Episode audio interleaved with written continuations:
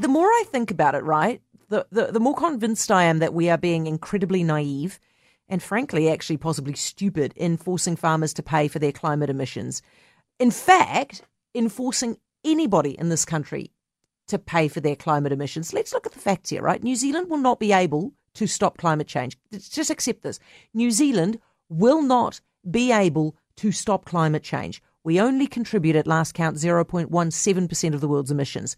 We can stop emitting everything right now. We could get it down to zero and climate change will still happen because China and India and the big emitters are still going to go hell for leather, you're opening coal power plants and whatnot. In which case, if we can't stop it, why are we wasting money trying to stop it?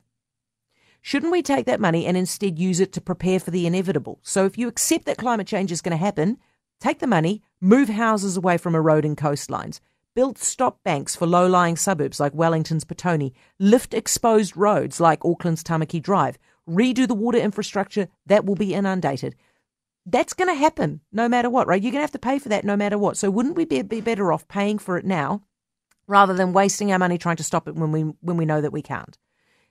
This argument from me will get one of two arguments back from people who think I'm wrong, right? The first will be we need to price our emissions if we want China and India to do that, or they won't listen to us if we're not doing it ourselves. And number two, if we don't do this, Western consumers will not buy our products. Firstly, India and China are not listening to us right now, and they're not going to listen to us even if we price our emissions. They're just going to think we're a bunch of idiots. Secondly, BS to consumers not buying our products. When was the last time you, in a Western country, went to a supermarket and considered the climate credentials of the country of origin before you bought the product? You didn't. My point exactly. They're not doing it anywhere else either. And in any case, it's not as if every other country's farmers are doing this and we're the laggards here.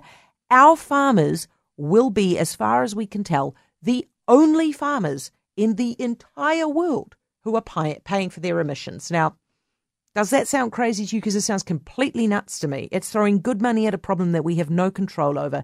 And as far as I can see it, taxing farmers and taxing the rest of us when we can't stop something, what a waste.